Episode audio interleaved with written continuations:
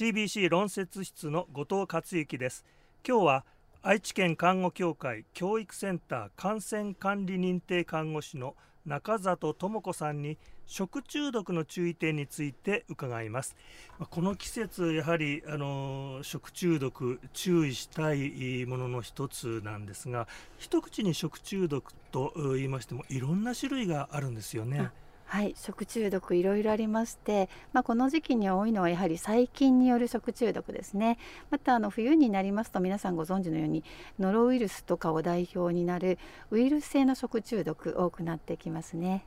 細菌による食中毒といってもまたいろんな種類があると思うんですが、はい、このなものが代表的なこの季節の注意すべき食中毒菌なんでしょう、はい、この時期に流行るものとしてはですねカンピロバクターまたあのサルモネラ菌といったような細菌による食中毒が多くなったりしていますね。カンピロバクターそしてサルモネラ、はい、それぞれあの食中毒を起こす原因となる食材好きな食材っていうのも違ってきてるんでしょうか、うん、そうですね。カンピロバクターは、まあ、鶏肉だとかが多いですね。やはりあのまだ火がしっかり通ってない鶏肉とかを機械にして食中毒を起こしたりまたサルモネラ菌というのは生卵ですね、まあ、どうしてもあの動物の腸管に存在する菌だったりするのでそういった動物由来のものというのはやはり危なかったりしますね。あと O157 という菌もよく聞くんですが、はい、これはどんな食材が注意すべき食材になってくるんでしょう、はいうん、O157 は大腸菌になりますけれどこちらに関しましてはですね牛の腸管にいるというふうに言われているので、まあ、今の食べれない食材がちょっとあったりしますけれど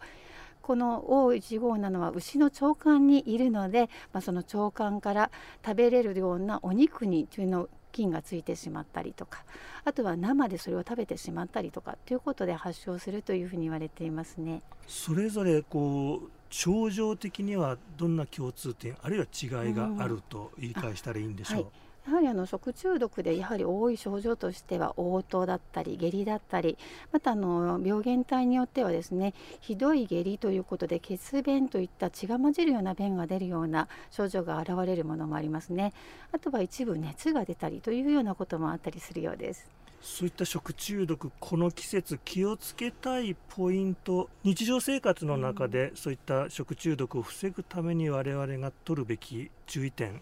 アドバイスあったら教えてください。はい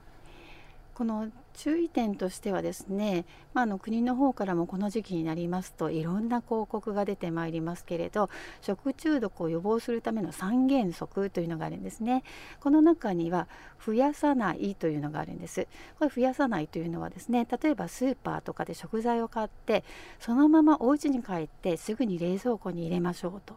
あのどこかに放置するということになりますとやはりその食材の中で菌が増えてしまうのでやはりちゃんとすぐに冷蔵庫に入れるというようなことが必要だったりします。夏場は常温といっても本当に30度近くありますから、ね、細菌にとっては繁殖に、非常に好ましい環境になってしまうということなんでしょうか。そうですねあとはあのどうしても家庭ではですね毎日調理するのも大変ということで作り置きをなさる方もいらっしゃると思うんですねこういった食品の中でも菌が増えてしまうということがあるので、まあ、この時期もそうですけれどやはりたくさんを作り置きしないといったことは年中通してやっていただくといいかなと思います。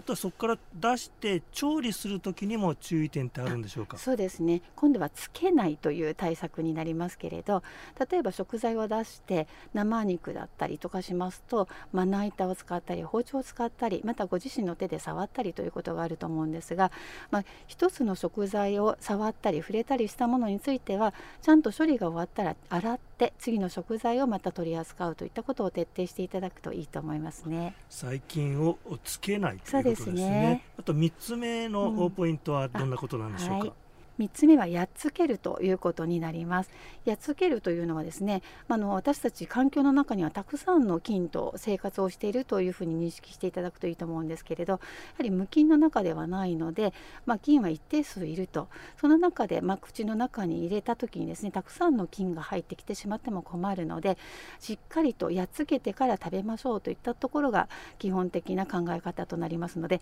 食材にしっかりと中心部まで火を通すということが必必要ですね、ま、食品によっては大きさも違ったり熱の伝導速度も違うので一概に何分ということは難しいかとは思うんですけれど中心部分まで75度以上で、まあ、1分もしくはねそれ以上の時間をかけてしっかりと火を通した状態で食べていただくというのが安全ですね。はい、あと加熱しても生き残る細菌もいると聞いたことがあるんですが。はい。先ほどあの増やさないといったところでお話もしましたけれど作り置きをしてしまいがちなものとしてはカレーとかシチューだとかあとはそういった煮込み料理だとかいろいろあるかと思うんですけれどそういったものを作ってですね保管される時に熱を取ってから粗熱を取ってから冷蔵庫に入れられるという方も多いと思うんですね。ただその粗熱を取ってる時間帯がしばらく長く室内に放置されているとその段階で菌が増えてしまって冷蔵庫に入れてしまった時にはもうある一定の数が増えている。